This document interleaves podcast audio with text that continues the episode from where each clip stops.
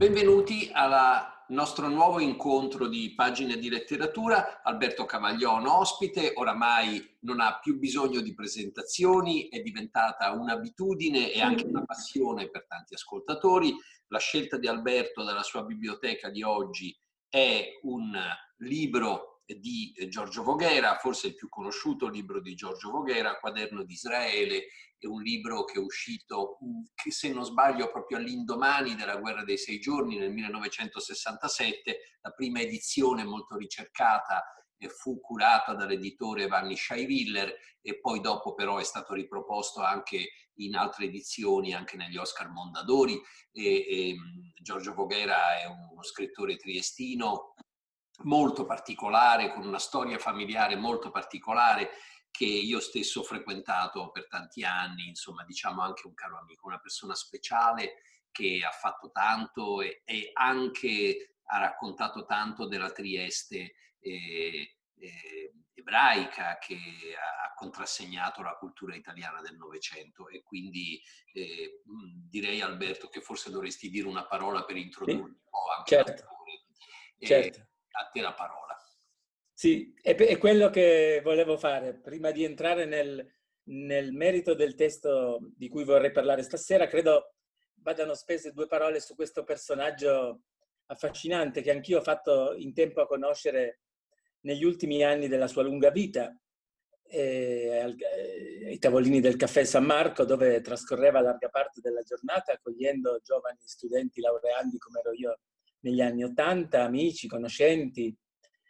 Per tutti aveva eh, una parola di saggezza eh, che poi veniva accompagnata da una lunga, attenta attenzione epistolare. Io conservo delle lettere gelosamente che scriveva dopo quei nostri incontri a macchina da scrivere a spazio 1,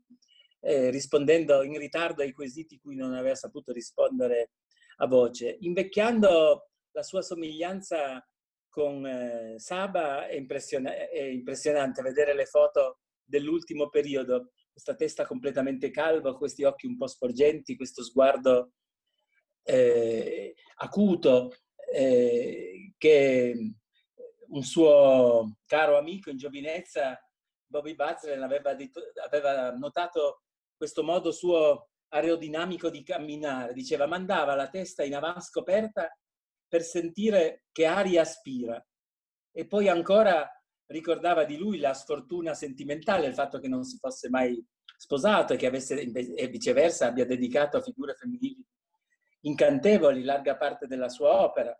E disse un giorno di aver cercato moglie, eh, la frase è ripresa da Bazlen, aver cercato moglie pregando Dio di non trovarla. E era noto per il suo cosmico pessimismo, una vena di scetticismo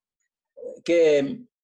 lo caratterizzava e caratterizzerà anche, come vedremo, il suo rapporto con eh, il sionismo e con la, il periodo che ha trascorso, l'unico periodo che ha trascorso fuori da Trieste dopo le leggi razziali, andò a lavorare in un kibbutz eh, e, e, e, trascorse là tutto il periodo de, della guerra. Ma il suo motto rimane sempre sia verso la politica che verso le sorti dell'umanità segnata da un pessimismo che sta a metà tra Leopardi e Coelet. Più ancora di Michel Stetter, il goriziano, il più leopardiano il più eh, fedele al, al, alla vanità del tutto è, è, certamente lui. Soleva dire nelle lettere che il suo, il suo motto era la trasformazione del motto latino per aspera ad disastra. Eh, la vita gli ha riservato una serie di sfortune anche biografiche, professionali, soprattutto editoriali. Questo è il primo dato che dobbiamo rilevare. È stato un, uno, uno, scrittore di molti libri, ma segnato dal, eh, dalla sfortuna editoriale. I suoi libri oggi sono difficilissimi da trovare, tanti anni che non vengono ristampati. Si era per un po' di tempo affezionato a un editore che poi è scomparso rapidamente, studiò tesi di Pordenone, e con fatica e con l'aiuto di Magris nell'ultimo periodo aveva ottenuto delle collaborazioni editoriali con Mondadori, tra cui appunto la ristampa del quaderno di Israele e anche svariate note e prefazioni a racconti di Singer. Eh, ho conosciuto ancora eh, qualche cosa di, di, di, di lui. Eh, vorrei questa sera condividere con voi un passo di una, di una lettera che mi spedì nel, 1900, eh, nel gennaio del 1988, perché mi ero imbattuto in una parola triestina.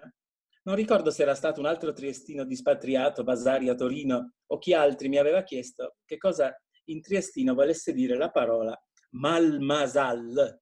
o come diceva lui più esattamente, marmasal, questa parola dialettale strana che avevo ritrovato in tanti libri di cui ignoravo la etimologia. E quindi adesso vi leggo dieci righe di questa lettera perché sono, secondo me, indicative, meglio di qualunque altra citazione ci aiutano a penetrare questa singolare figura. Tenterò ora di rispondere in merito ai vari punti che lei tocca e comincerò col mal masal, o forse più esattamente mar masal. Il passaggio dalla R alla S, avvenuto nelle ultime generazioni, è probabilmente un'assimilazione alla voce italiana male. Nel dizionario Rosamani ha ragione di definire la voce semitica, anzi è prettamente ebraica, anche se, come vedremo, usata in forma alquanto aberrante. Mar significa amaro. Masal, altri scrivono masal, ma la Z si legge come la S dolce italiana, significa sorte, destino, fortuna, vox media. Il plurale mesalim sono sia le costellazioni, sia i dadi, gli ossicini con cui si divinava la sorte. Qualche cosa dunque di simile come il termine latino sortes o signa, Malmasale quindi è la lettera chi ha avuto in sorte un destino amaro, ma nell'uso corrente corrisponde a Trieste al vocabolo disgrazia, che, alle, che più al, al triestino disgrazia che all'italiano sfortunato. Nell'uso corrente è così, ossia si dice di persona che ha avuto la, la sfortuna di nascere un po' inetto, un po' tonto, un po' dandan, per dirla ancora la triestina. Non necessariamente proprio scemo, non direi però che nell'uso del ghetto equivalesse a noncurante, indifferente, pelandrone, piuttosto tanghero o qualche cosa di simile. Era ritenuto ad esempio un malmasal il mio compianto amico Pino, che scriveva direttamente in macchina lettere in cinque lingue e da cui molti ricorrevano per risolvere complicati problemi aritmetici e contabili, ma che poi diceva sempre, involontariamente, ai suoi superiori le cose che gli facevano andare in bestia e prendeva tutte le decisioni in modo di procurarsi il maggior danno possibile. E chissà che su di un livello assai più modesto molti non abbiano considerato un malmasal anche il suo sottoscritto e indegno amico? Con questa domanda che trape- lasciava chiaramente trapelare che dietro, dietro quella figura di Pino si, ra- si nascondesse un autoritratto eh, di un inetto che non è quello di Svevo, ma è una persona appunto cui tocca in sorte la bravura, la competenza, ma anche quella di dire e fare cose sbagliate al momento sbagliato. Difatti, la sua vita professionale, all'ombra delle assicurazioni generali e soprattutto di quella figura del direttore generale, il, il papà di Delia Frigessi, il Frigessi, il grande eh, uomo d'affari triestino che lo aveva eh, che lo aveva assunto e nel cui ufficio ha fatto per tanti anni il contabile finché non è andato in, pe- in pensione, salvo la parentesi appunto in cui è fuggito da Trieste nel, nel 38. Deve moltissimo, c'è un librettino molto bello di Voghera dedicato, dedicato che si intitola appunto Il direttore generale. Se stasera la tiriamo un po' più in lungo, ma leggiamo anche delle parti perché sono, dobbiamo capire anche un po' il senso della prosa di, di, eh, di Voghera, eh, descrivendo questo eh, grande direttore generale da cui temeva, temuto eh, da tutti i dipendenti, eh, Voghera, Voghera scrive così, mi distrassi un momento per guardare intorno e quando i miei occhi si poggiarono su di lui, vidi solo un cranio allungato, completamente calvo, chino sulle carte. Sembrava il cranio di mio padre. Per un istante credetti che dietro a quella scrivania sedesse mio padre, non il direttore generale, e fui preso per un attimo da quel senso di tenerezza e nello stesso tempo di orgoglio e di sicurezza che avevo provato da bambino, allora già non più purtroppo, vedendo la testa calva di mio padre sempre china sui libri. Mi ricordai di una volta che gli chiesi perché mettesse la sua firma sui libri nuovi che aveva comperato. Ed egli mi rispose, perché si sappia che sono miei. E io allora presi una matita e cercai di scrivere il mio nome, Nini, il mio nome di bambino, su quel cranio. Un gesto che poi ripetei altre volte. E mio padre fingeva di arrabbiarsi. Sorrisi un attimo pensando che cosa sarebbe successo se avessi tentato di mettere la mia firma sul cranio del, del direttore generale. Il rapporto con il padre, Guido Voghera, un matematico eh, famoso e competente, è un rapporto tormentato. Eh, il libro forse più famoso che Voghera Giorgio ha scritto lo firma con, una, con uno pseudonimo, l'anonimo Trestino, si intitola Il segreto, fu pubblicato da Inaudi grazie alle buone cure di Linuccia Saba, che consigliò a Giorgio Voghera questo artificio dello pseudonimo. Tutti sapevano benissimo che il libro lo aveva scritto il figlio, ma si creò un caso editoriale che portò una temporanea fortuna al libro, ma che poi è sparito presto dalla circolazione, perché eh, si ignorava chi fosse il, il, vero autore. Lui poi, Giorgio, creò tutta una serie di, di, appunto, di mosse sbagliate da Malmasal, appunto, dicendo che aveva scritto questo testo, questa sua autobiografia, utilizzando gli appunti che il padre aveva scritto di nascosto, osservando il suo sviluppo intellettuale, la sua maturazione. Ma certo è un rapporto complicato che, che poi Voghera ha chiarito nei saggi eh, dedicati alla psicanalisi eh, e all'ingresso soprattutto della psicanalisi a Trieste, di cui fu cronista in quell'altro suo libro sparito dalla circolazione ma bellissimo, che si intitola gli anni della psicanalisi. Ma tutto è un po' lasciato a questa idea appunto che dal, attraverso le cose aspre si arrivi a veri e propri disastri. In altri scritti parla della società letteraria che non gli ha voluto bene, del, come dell'AMRI, l'associazione del mutuo reciproco incensamento, cioè la congiura dei letterati che hanno fatto di tutto per tenerlo ai margini, per eh, per ignorarlo e anche gli altri pseudonimi con cui firmava sono sempre questi segnati appunto da, dal, dal, pessimismo, Libero Poverelli, eh, un altro suo pseudonimo ricorrente. Ma veniamo adesso al libro che lo ha reso celebre in tutta Italia e che è stato scritto nel 1967, cioè pubblicato da Shai Willer, come dicevi prima, eh, nei giorni esplosivi e critici della guerra dei sei giorni, quando la società italiana si divideva intorno alla questione medio orientale. Il libro ebbe anche un premio, non solo fu stampato meravigliosamente da Shea Willer in un'edizione bellissima, ma ebbe anche il premio eh, romano del portico eh, d'Ottavia, che era un premio letterario di rilievo in quegli anni. E che cosa racconta e che cosa eh, anche qui eh, un caso letterario strano, come tutti i libri di Voghera, immag- eh, a tanti anni di distanza, chissà come è rimaneggiato, non, non, nessuno di noi l'ha, l'ha, mai ben capito bene, perché nel 67 Voghera decide di riprendere in mano gli appunti, i ricordi di quel periodo di permanenza in un, in un kibbutz eh, a lavorare, eh, andato là eh, nel, appunto all'indomani delle, delle leggi razziali e rimane fino alla fine della seconda guerra mondiale, torna a Trieste dove poi trascorrerà tutto il resto della sua vita ben prima della nascita dello Stato di Israele. Il libro, certo, nonostante il titolo, non è un libro di un militante sionista. Abbiamo detto all'inizio che eh, scorre nelle vene di Voghera una forte venatura di scetticismo e di pessimismo. Eh, alle attività umane, ai pensieri, ai progetti politici, eh, Voghera contrapponeva la sua visione cosmica del male e del fatto che eh, gli uomini eh, siano nati per farsi eh, l'un l'altro del male. La, anche con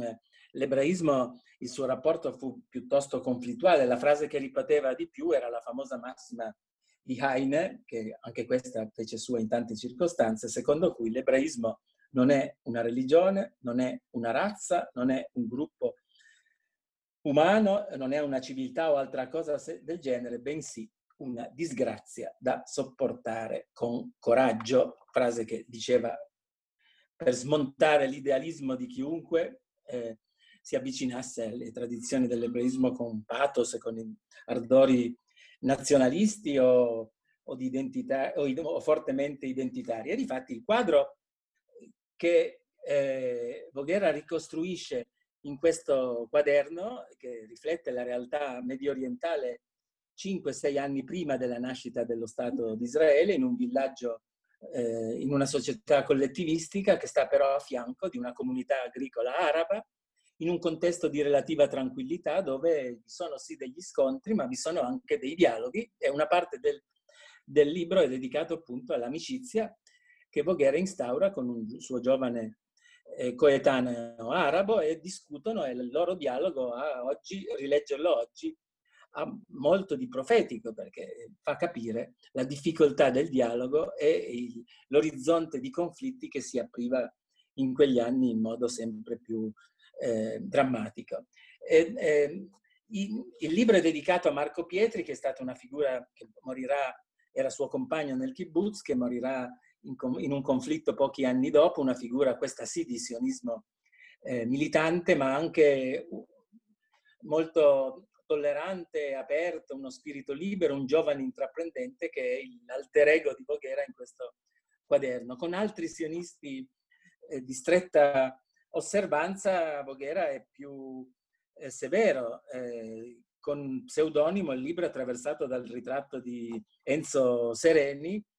e non è un ritratto simpatetico, questo è sicuro. Non è un, un ritratto critico, ma è il, il, classico ritratto che una persona scettica dà della persona che invece è tutta presa, è un politico uh, toto corde, no? E, e, e, Voghera ha sempre avuto paura di chi abbracciava qualunque ideale in modo totalizzante e questo lo spaventava, era un suo limite, ma è anche oggi, a tanti anni di distanza, un buon strumento critico per osservare questa realtà da un punto di vista appunto della modernità, cioè rileggere le basi del conflitto e la realtà eh, di quegli anni, su cui poi in, in libri successivi Levi eh, Voghera è tornato, per esempio in carcere a Jaffa, ma non ha, è un libro di molti anni posteriore, ma non ha questa grande questa grande intensità. Eh, il, il, concetto chiave su cui vorrei soffermare l'attenzione è, è, è che è tipico di, di Voghera, è un concetto che, che Voghera condivideva con Svevo per la semplice ragione che lo aveva attinto alla stessa eh, fonte filosofica ed è un concetto che è molto appassionante, che, nel quale anch'io tante volte mi sono imbattuto e ho pensato che dalla filosofia classica tedesca, magari anche dai filosofi come Schopenhauer, che con gli ebrei non sono stati molto teneri, vi sono delle notazioni sul carattere e sulla psicologia ebraica che sono molto significative e molto importanti. La categoria che Schopenhauer in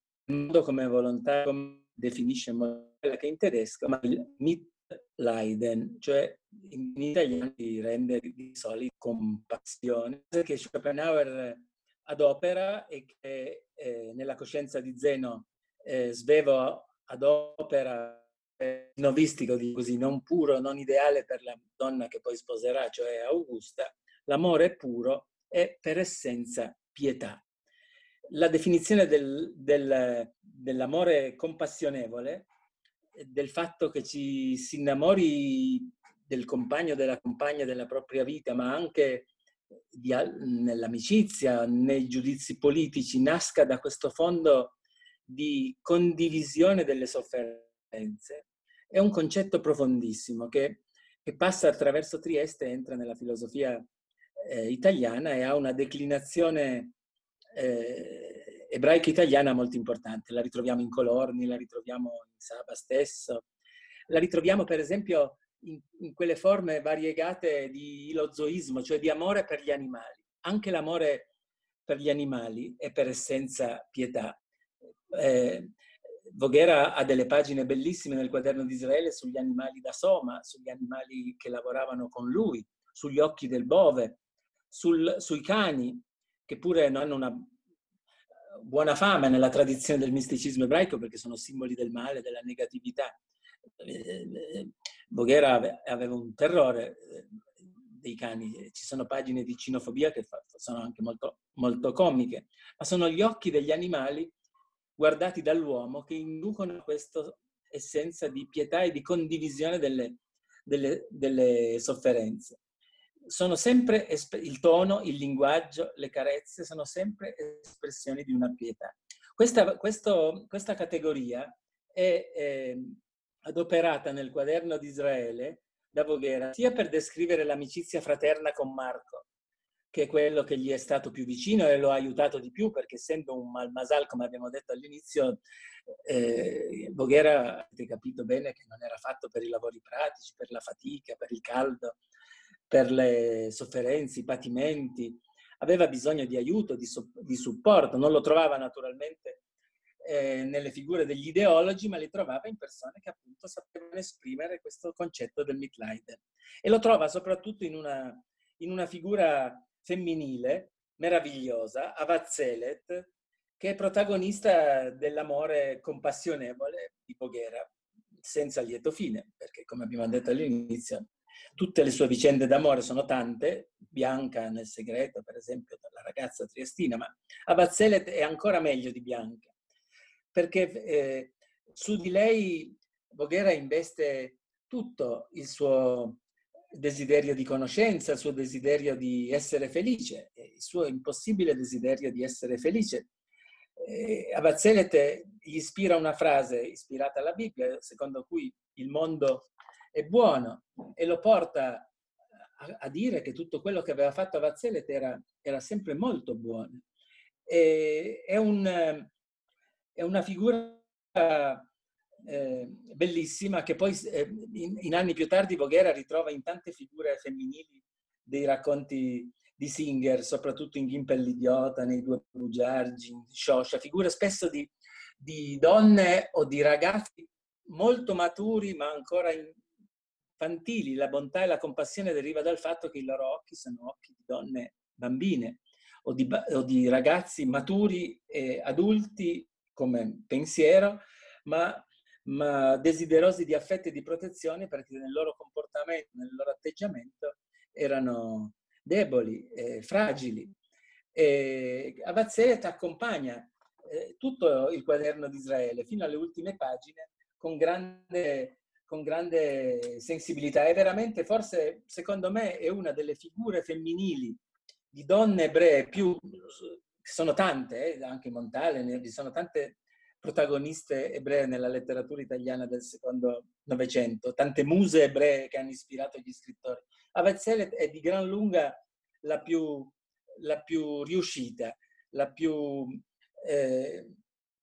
eh, efficace, la, quella che ci, ci, avvicina di più al, al, alla mentalità e al, e al gusto di, di Voghera. Eh, un'ultima, un'ultima eh, riflessione eh, riguarda eh, la passione per Dante. Eh, chiunque abbia conosciuto eh, Voghera sa benissimo, ricorderà che ai tavolini di quel caffè San Marco bastava dargli là, dirgli un mezzo verso, un quarto di una terzina dantesca e lui partiva, partiva a memoria, recitava senza testi i canti interi dell'inferno, del purgatorio, del paradiso. E una memoria prodigiosa, quando l'ho conosciuto io aveva di gran lunga superato gli 80 anni, ma citava con finezza, con quel tono vagamente triestino che aveva nel suo eloquio, ma una memoria prodigiosa e tutto il quaderno di Israele. Ha questo singolare denominatore comune con Se questo è un uomo di Levi, perché è forse il libro del Novecento ebraico italiano in cui il ruolo umanistico e universalista della lezione della commedia è, è più visibile. Eh, nelle, lui fa delle note eh, per chiarire, insomma, eh, il, verso è tutto, il libro è tutto intessuto, intarsiato di citazioni eh, dantesche e naturalmente per il pessimismo naturalmente anche un po' di Leopardi, soprattutto il, il, il confronto con la ginestra, cioè il, il fiore che sorge lo stesso non nel deserto come nel suo kibbutz, ma sulle pendici del vulcano, il fiore della, della eh, come dire, che è il simbolo della forza della natura contro il male, del fatto che l'uomo riesca e la natura riescano a far sentire la propria voce anche là, eh, dove le, le, forze della natura, in un deserto, alle pendici di un vulcano, sembrano vietare ogni, ogni forma eh, di vita. C'era cioè dietro questo, come nei grandi, come sempre in tutti gli scrittori pessimisti, c'era sempre dentro questa grande forza di bisogno di riscatto che, che è tipico appunto di chi sa che le sofferenze vanno compatite, ci vuole il Mitleiden e ci vuole la forza per eh, superarle. Questa vena di pessimismo ottimista usava molto nel primo Novecento la formula del pessimismo ottimista. Era una formula che eh, era stata inventata da Max Nordau, che scrisse un libro importante dove si espresse questa categoria del pessimismo che è un finto pessimismo, è un ottimismo camuffato. Si dice non ha torto che a quel libro di Max Nordau eh, Antonio Gramsci abbia tratto la famosa frase sul pessimismo della ragione e l'ottimismo della volontà. Eh, chiuderei qui invitando a riscoprire tutto. Eh, io sono partito dal quaderno di Israele, ma vorrei che eh, finalmente il nostro Malmasal trovasse oggi un editore che lo riproponesse alla nostra attenzione, lo facesse rileggere non solo a Trieste, tutti i lettori ebrei e non ebrei ne ricaverebbero un grande beneficio. Grazie.